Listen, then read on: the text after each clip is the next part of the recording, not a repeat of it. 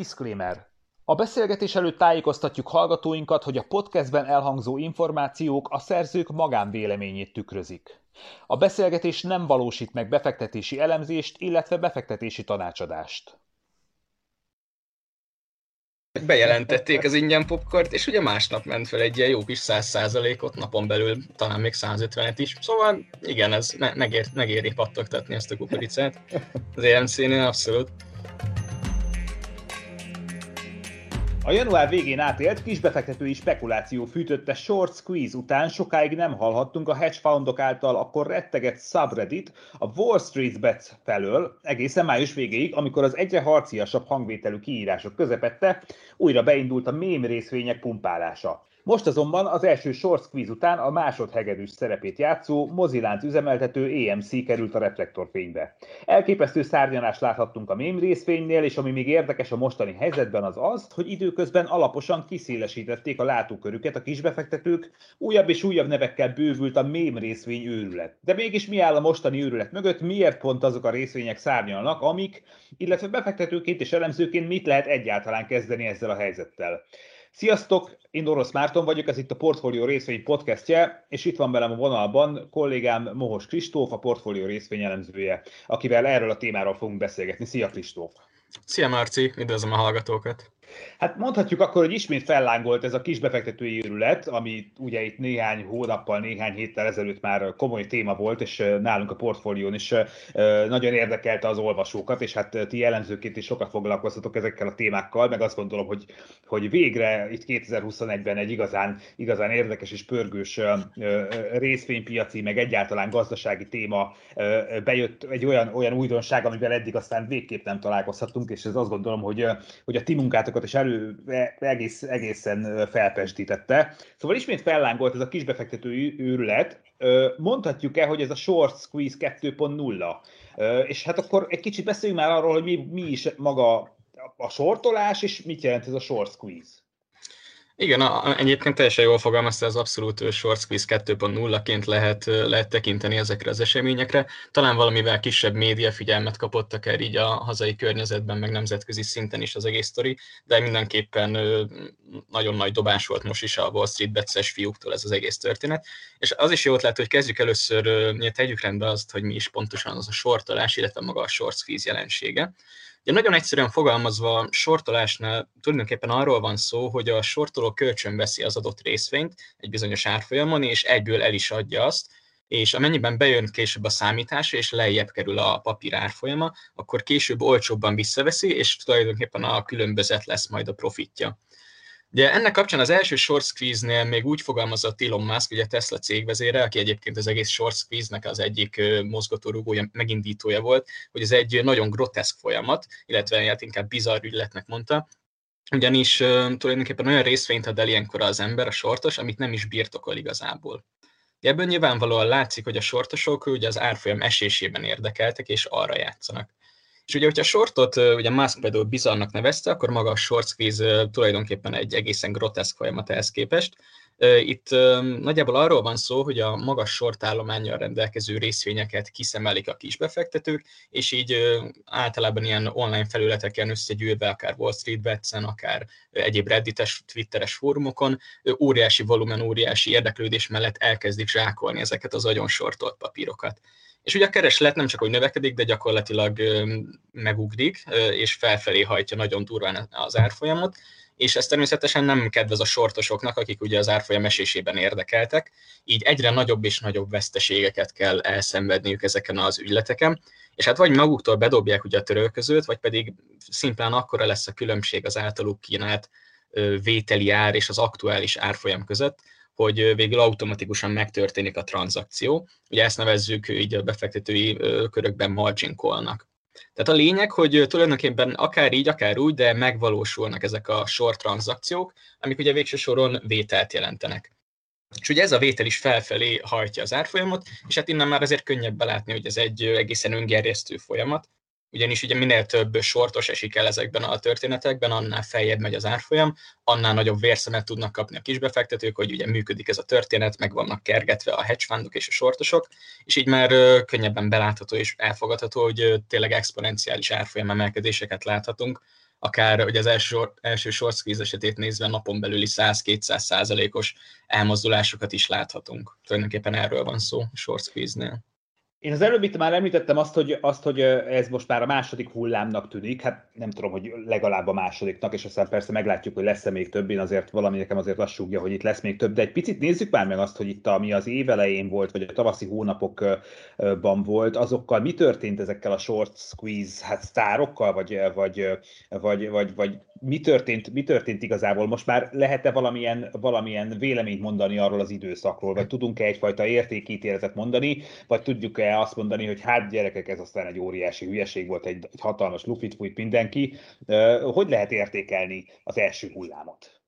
Ugye első körben olyan nagyon markáns értékítéletet nem is feltétlenül lehet mondani így az egész történetről, mert nem is a klasszikus lufi fújás eseménye volt, ugye nagyon szépen fel tudtak menni a sztár részvények árfolyamai, főleg ugye a, a GameStop és az AMC voltak a nagy sztárok akkor is, viszont olyan nagy beesés nem is volt ezután, tehát hogy csak érzékeltessük, mondjuk így napon belül egy 300%-ot fel tudott menni a GameStop, valamikor ott még február elején, és fölment egészen 350 dollár fölötti árfolyamra, még a 400 is egész közel volt, viszont nem igazán esett be 200 hát inkább azt mondanám, hogy 150 dollár alá. Legalábbis hosszú távon egy-két hétig azért komoly lefordulás volt, de aztán jött a visszapattanás. Tehát, hogy egy elég, elég magas bázison tudott maradni ez a részvény, meg ugyanez igaz az összes többi sztár részvényre is. Egyébként nem csak az AMC meg a meg a GameStop voltak akkor a figyelem középpontjában, hanem egy, hát így viccesen úgynevezett Bang részvény csomag, vagy hát igen, tulajdonképpen részvény csomag volt akkori, akkoriban a négy sztár. Ez ugye a, ez a, Games, uh, a BlackBerry-t, az AMC-t, a Nokia-t és a GameStop-ot jelentette, ugye akkor ezek voltak a nagy sztárok, viszont ugye mivel nem estek vissza olyan nagyon, ebből ugye arra lehetett következtetni, hogy nagyon sokan, nagyon sok kisbefektető beragadt igen magas pozíciókban, akár 300 dollár fölötti szinten a, a GameStop esetében, vagy az AMC-nél ilyen, nem is tudom, 20, 20, 20 dolláros árfolyam közelében. Így, így a klasszikus Luffy kipukkanáson nem is feltétlenül lehetett beszélni, akár ez is lehetett az oka annak, hogy, hogy most megint be tudott indulni ez az egész történet. De mi pedig így az egésznek az utó életét utó életét jelenti gyakorlatilag, az az, hogy az amerikai tőzsdefelügyelet aktuálisan kilátásba helyezett lépései és, és az egyéb nagyobb online broker cégek, mint például a, mint például a Robin Hood szabályozásainak is köszönhetően, aztán ugye véget tudott érni ez a sztori egy-két napon belül, gyakorlatilag négy-öt napon belül, de aztán ugye ennek is volt később elég komoly visszhangja. Ugye például piacbefolyásolás kérdéskörben több meghallgatás is volt a Robin Hood cégvezére, és ugye a kisbefektetői mozgalom vezére, vezérének számára is. Ugye ő volt Roaring Kitty-ról azért elég sokat lehetett olvasni még januárban, így az egész Wall Street becses felületen vált akkor ikonná és hát ugye rengeteg, tehát ahogy az előbb is mondtam, rengetegen ragadtak bent nagyon vaskos, realizálatlan mínuszokkal a pozíciókban. Egyébként ez, mint a kívülállóként mondanám, de igazából én is be, beleragadtam például Blackberry-be, az egy elég magas árfolyamon vettem, és ott még, még most is elég csúnya mínuszokban ülök. Szóval valamennyire azért én személyesen is örültem, hogy megint elkezdődött ez az egész történet. És egyébként így a januári események után úgy nagy általánosságban így elmondható, hogy a két sztárvállalat, ugye az AMC és a GameStop elég komolyan kihasználta így a hirtelen hatalmasan nőtt érdeklődést, és ugye a pénzbeáramlásokat arra, hogy új részvénykibocsátásokat hajtsanak végre, és hát hatalmas adósságterhet is tudtak kifizetni, és hát tulajdonképpen ezáltal valamennyire a fundamentumok és a kilátások is javulni tudtak ugye cégeknél, de persze korán sem akkora mértékben, mint amit mondjuk a jelenlegi árfolyamok igazolni tudnának. Szerintem az EMC nevét azt legtöbben azért a hallgatóink közül uh, onnan ismerhetik, hogy Magyarországon is van legalább egy mozi csatornájuk, de akkor, hogyha én jól értem, akkor Amerikában ők egy konkrét mozi hálózatot jelentenek. Uh, egy kicsit, kicsit beszélészve róluk, hogy mi történik most, most ott náluk pontosan, mi látszik, hogy mi történik az EMC-nél, és mi történik a GameStop-nál is, ugye az is, az is szerintem elég érdekes. Uh, mondjuk, mondjuk, hogyha össze kellene hasonlítani itt, a, itt a, az, az első hullámmal, akkor hogy lehetne, hogy lehetne megvizsgálni közöttük a különbségeket és a hasonlóságokat, meg mi történik egyáltalán? Igen, ahogy te is korábban említetted, most az akkoriban másodhegedűs szerepet játszó AMC került gyakorlatilag reflektorfénybe, de ugye ez nem azt jelenti, hogy a GameStop ne szárnyalt volna megint óriásit, csak ugye az előző short, short squeeze-hez képest viszonylag kisebb emelkedésről beszéltünk De egyébként, ami a vállalatot illeti, most éppen voltak elég komoly ugye, teljesítményt és, és akár a jövőbeli megítélésüket is befolyásoló események, hírek, ugye az előbb mondtam az adósságterek kifizetése, de emellett elég jó negyedéves számokat is tudtak közölni, gyakorlatilag felülmúlták a legtöbb tekintetben az elemzői várakozásokat a cégnél, illetve elég komoly átalakulások is voltak így a vezetőségen belül. E, elég sok Amazon felső vezetőt vettek fel például a boardba, és hát a cél az nyilván ugye az elkereskedelem irányában való elmozdulás lenne. Viszont ugye ebben a mostani millióben elég álmoskás emelkedést láttunk így a részvénynél, persze így is bőven két számjegyű pluszokról beszélünk, de ami inkább ugye lélektanilag fontos, hogy ismét át tudta lépni az árfolyam a 300 dolláros szintet. És hát ugye bőven lehet, hogy ezen a szinten rengeteg, rengeteg kis befektető szállt ki, akár még minimálisan vesztes pozíciókat realizálva. Ugye úgy voltak, úgy lehettek ezzel a történettel, hogy két-három hónapja ott van a számlájukon hát elképzelhetetlenül nagy mínusz, és akkor most itt van 300 dollár, akkor, akkor most köszönöm szépen ennyi volt, és ennek köszönhetően elég komoly likviditás is keletkezhetett így, így ezekben a körökben, ami a további mém részvényörület fellángolását tudta lehetővé tenni. Ugye, ami pedig ugye a nagyobb sztár most, abszolút, hogy ez az AMC volt, Ugye, te is említetted, mozilánt üzemeltető cégről van szó, elsősorban az Egyesült Államokban vannak moziaik, illetve hát még Kanadában is.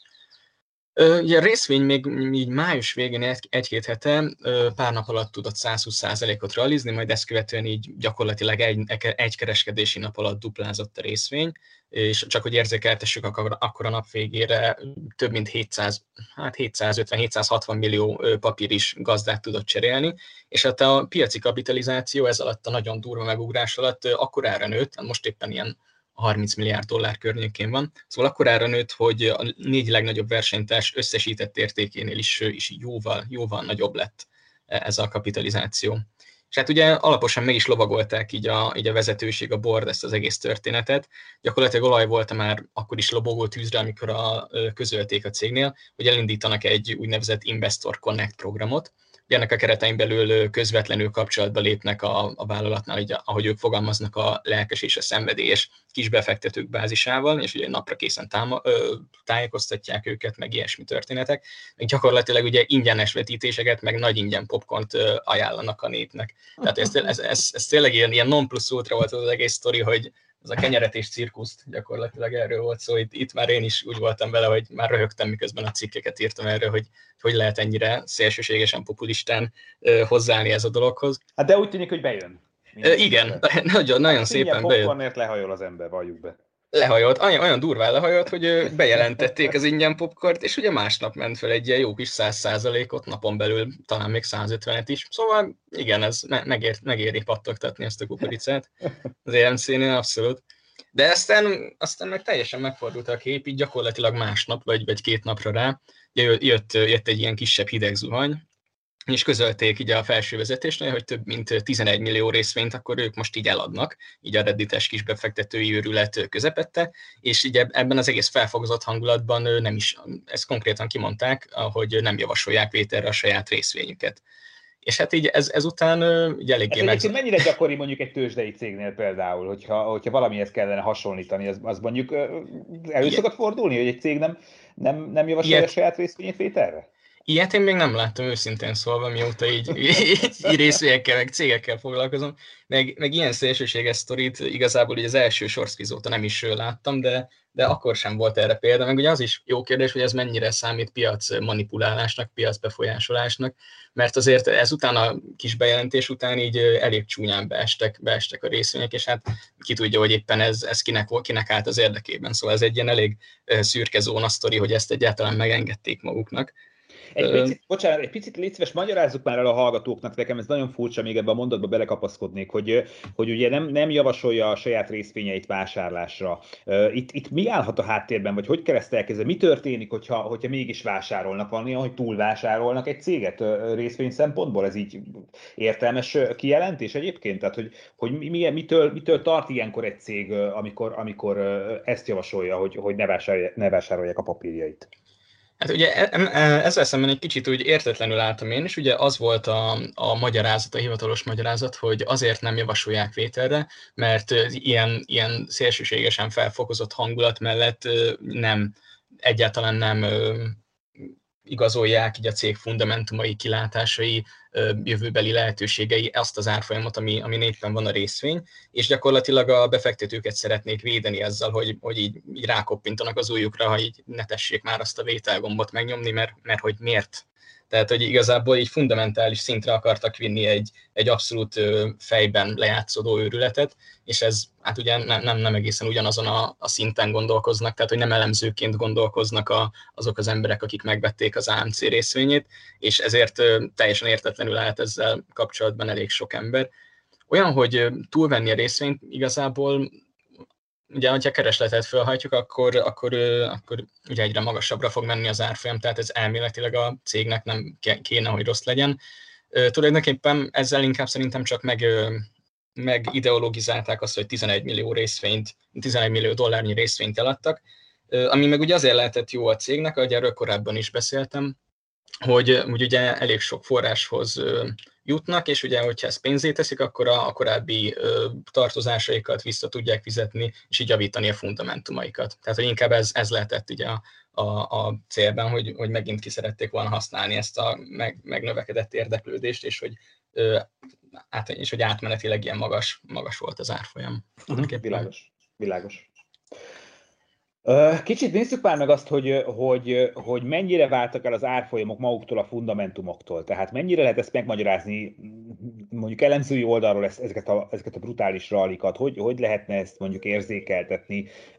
Ti elemzőként ezeket hogy látjátok, mennyire, mennyire tényleg szélsőséges dolgok történnek itt a szemünk előtt? Hát, hogyha így az elemzői, mondjuk elemzői célárakat, mondjuk a felértékelődési potenciált, egyes ajánlásokat, meg mondjuk az adott szektorok kilátásait nézzük, akkor igazából az egyszerű és tömör válasz az, hogy így semennyire, tehát hogy semennyire nem lehet ezt az egészet elemzői, befektetői oldalról értékelni, de persze itt nem, nem feltétlenül erről van szó. Ugye például csináltam ugye elemzést az EMC-re, és hát nagyon érdekes volt a történet. Ugye a célár alapján nagyjából ilyen 5-5,5 dollárt érne a jelenleg 60 dollár környékén táncoló részvény, és hát ugye ez, ez és, és mindez elég friss elemzői ajánlások mentén volt, tehát ezek nagyjából ilyen május közepi ajánlások voltak. Viszont itt, itt nem, nem ez a jó hozzáállás, hogy elemzőként kell nézni ezekre a cégekre, és, és mondjuk hosszú távra vásárolni. Nem, tulajdonképpen itt kis túlzással inkább azt lehet mondani, hogy a magas sortállományú részvényeknél, mint például az AMC, EMC esetében is, ugye a jó teljesítmény és a kilátások egyfajta kontraindikátorként szolgálhatnak így a, a, a kis befektetők részére, ugyanis ugye a jól működő, olajozott cégeknél, akiknek jó kilátásaik vannak, így jellem, jellemzően nem valami magas a sort érdekeltség, mert ugye a sortosok az árfolyam esésére játszanak, és hát a befektetők nyilván nem, nem akarnak mondjuk brutálisan nagy sort érdekeltséget fölvenni egy Google-ban, mert hogy ez egy stabil, jól működő cég jó kilátásokkal. Tehát ennél fogva inkább a fundamentumok és kvázi a, a hype faktor divergenciájáról beszélhetünk, ha mégis igen lehet így fogalmazni. Tehát, hogy minél rosszabbak a számok és a kilátások egy-egy cégnél, annál jobb eséllyel figyelhetnek fel a részvényre a redditesek, és tudják felpumpálni egy-két nap alatt 70-80 vagy akár 100% fölöttire is. Persze ez így nagyon le van egyszerűsítve, de hogyha tényleg elemzői szemmel akarja nézni az ember, akkor kis túlzással az a feladat, hogy hát így kotorgassunk a szemetesben, és akkor lehet találni ilyen részvényeket. Jó, és akkor nézzük már, hogy mi történt az EMC rallia után. Tehát akkor mik voltak itt a fejlemények, vagy a következmények? Ugye az EMC menetelése után ugye alaposan kiszélesedett így a látókör a, a kis befektetőknél. E, ebben volt valamennyire más az egész, illetve még most is más valamennyire az a sztori, mint az első short squeeze. Egy újabb adag névvel bővült ez a, ez a mém részvényőrület, ahogy te is fogalmaztál korábban.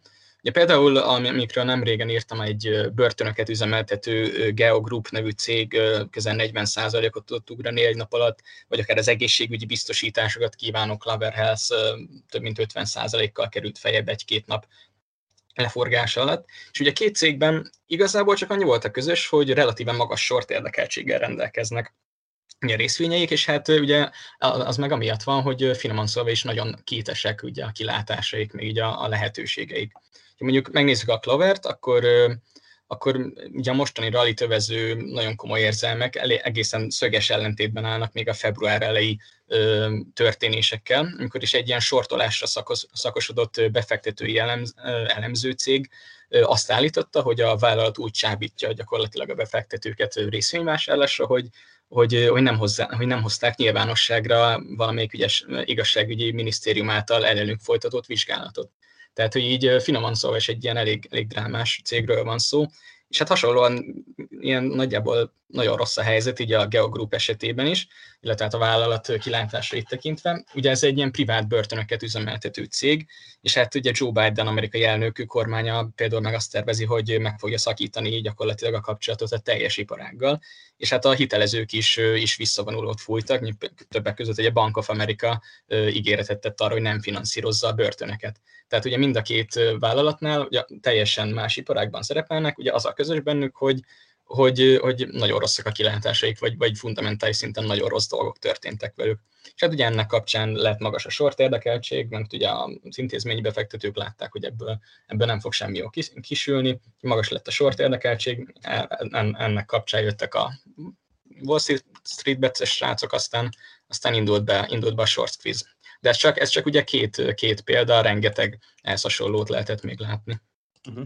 Hát ez, ahogy egyre jobban belemegyünk ebbe a sztoriba, nekem ez a, egyre jobban, egyre, nem is egyre büdösebb így ez az egész sztori, meg érzem azt, hogy nagyon ilyen szürkezónás gazdaságban mozgunk most itt már a témánkat illetően. Én visszalépnék két kérdéssel ezelőttre, és egy kicsit, kicsit újra kérdeznék egy dolgot. Szerintem sokan még mindig nem értik, hogy, hogy pontosan most, most mi is áll itt a háttérben, honnan jött most ez az újabb fellángolás, és egyáltalán ez, itt, itt láthatunk-e olyan okokozati összefüggést, mint a korábbi, korábbi hónapokban. Mi áll a háttérben, tenném fel így a kérdést? Ö, tulajdonképpen több, több okot is fel tudunk sorolni emellett, hogy miért tudott újra beindulni ez az egész, ez az egész őrület. Tehát így a legszélesebb perspektívából nézve, egy a makrogazdasági hátteret lehet most is említeni, akár csak így az első short esetében is ugye beszéltünk erről. Ugye gyakorlatilag itt a gazdaság élénkítő csomagok miatt továbbra is elég komoly likviditás és pénzbőség lehet most még a kisbefektetők kezében, de pláne akkor, hogyha, hogyha nem ragadtak be elég magas árfolyamokon ugye a pozíciókban, mint például a GameStop-nál, meg az AMC-nél, és ugye, de azok is, akik beragadtak, azok most így a nagy rally után realizálni tudtak elég komoly, komoly hozamokat, vagy hát legalábbis faragni tudtak a veszteségeken, és, és újra vissza tudtak jönni gyakorlatilag a, a játszmába, úgymond.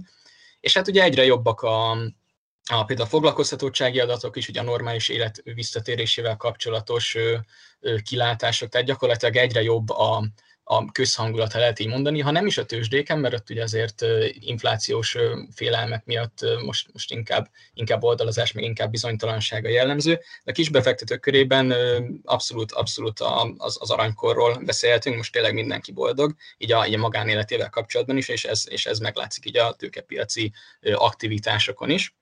Illetve ami még egy szerintem nagyon fontos előzménye volt ennek az egész történetnek, amivel ö, akkor nagyon-nagyon sokat foglalkoztunk, még úgy április elején, ö, amikor ö, Elon Musk elindította a Dogecoin őrületet gyakorlatilag. Ez is egy hatalmas sztori volt. Ö, mi gyakorlatilag egy mém részvényről beszélünk, nem, nem, nem egy olyan jelentőségű ö, kriptovalutáról, mint mondjuk, a, mint mondjuk a Bitcoin vagy az Ethereum esetében, de az volt a lényeg, hogy elég sokat twittelt ugye a, a Tesla cégvezér. A Dogecoinról gyakorlatilag mémeket osztott meg, hogy ez, ez mennyire jó buli, meg hogy ez, ezzel kéne fizetni gyakorlatilag mindenhol, meg hogy ez lesz a pénzügyi rendszernek a, az alapja, és annyira felkapták, hogy a kisbefektetők ugye nagyon figyelnek Elon Musk szavára, hogy gyakorlatilag a csúcson több mint 10 százalékos plusz is volt, volt a, a Dogecoin esetében, hogy így éves tekintetben nézzük. Tehát, hogy ezen a sztorin is óriásit tudtak szakítani a kisbefektetők, és innen is nagyon-nagyon sok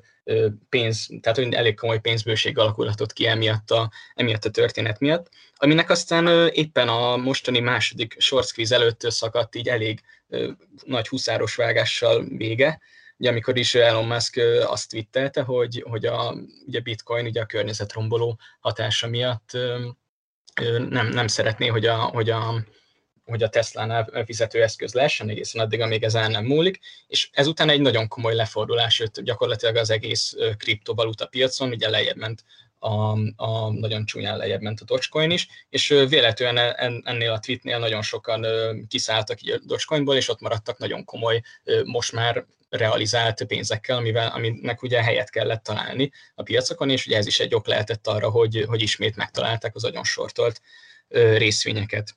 Hát tulajdonképpen az, az egyik neves stratégia ugye úgy fogalmazott, hogy ez az egész egy likviditási jelenség, tehát hogy messze nem egy olyan játékról van szó egyébként, amiben csak a redditesek, reddites kiskereskedők vesznek részt, mert elég sok ilyen momentum fókuszú hedge fund is van, aki tulajdonképpen ugyanazt csinálják, mint a, mint a redditesek, hogy megtalálnak egy részvényt, és azt elkezdik nagyon, nagyon erőszakosan vásárolni, és így ugye nekik rengeteg pénzük van arra, hogy rángatni tudják az árfolyamokat. Szóval most egy kicsit, tudom, csapongtam kicsit, hogy összefoglalnám, Ugye, hogyha tekintjük mondjuk a komoly likviditást a rendszerben, meg ugye a Dogecoinos őrület során felhalmozott rengeteg pénzt, és ugye a momentum, momentum fókuszú hedge fundokat is, akkor ugye láthatjuk, hogy ugye nagyon komoly pénzek mozognak tulajdonképpen ezekben a mém részvényekben, és hát éppen ezért elég nehéz is megmondani, hogy mikor lesz vége ennek az egész őrületnek, mert ez ugye már nem három-négy napja zajlik, hanem gyakorlatilag egy erős két hete.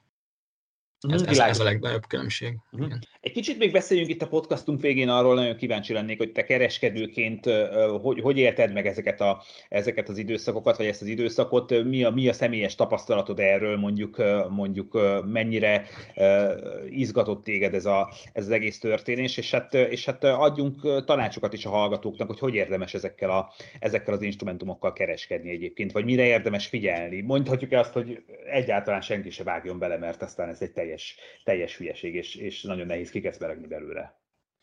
Hát amellett, hogy teljes hülyeség, én, én nem mondom azt, hogy ne vágjon bele senki, mert igazából tulajdonképpen, a, ha már így az Európa bajnokság kapcsán abszolút lehet élni a sportfogadás hasonlattal, mert tulajdonképpen ez egy, ez egy olyan élmény, mint hogyha az ember tényleg így napon belül fogadna mondjuk a, nem is tudom, a német-francia meccse, hogy akkor, hogy akkor az első fél időben ez meg ez lesz az eredmény, és hogy ül a tévé előtt, aztán várja, hogy ott, ott egy jó beadás, és akkor abból mindjárt helyzet lesz, egyre nagyobb az esély, hogy gól lesz. Gyakorlatilag ilyen rövid távú mozgásokról van itt is szó, az ember vesz egy kis EMC-t, és 10 percen belül 30-40 százalékot megy föl, szurkol a részvénynek, aztán eladja. Gyakorlatilag itt, itt inkább ilyesmi, ilyesmi gondolkozásokról lehet beszélni, mint, mint, mint kvázi befektetésről.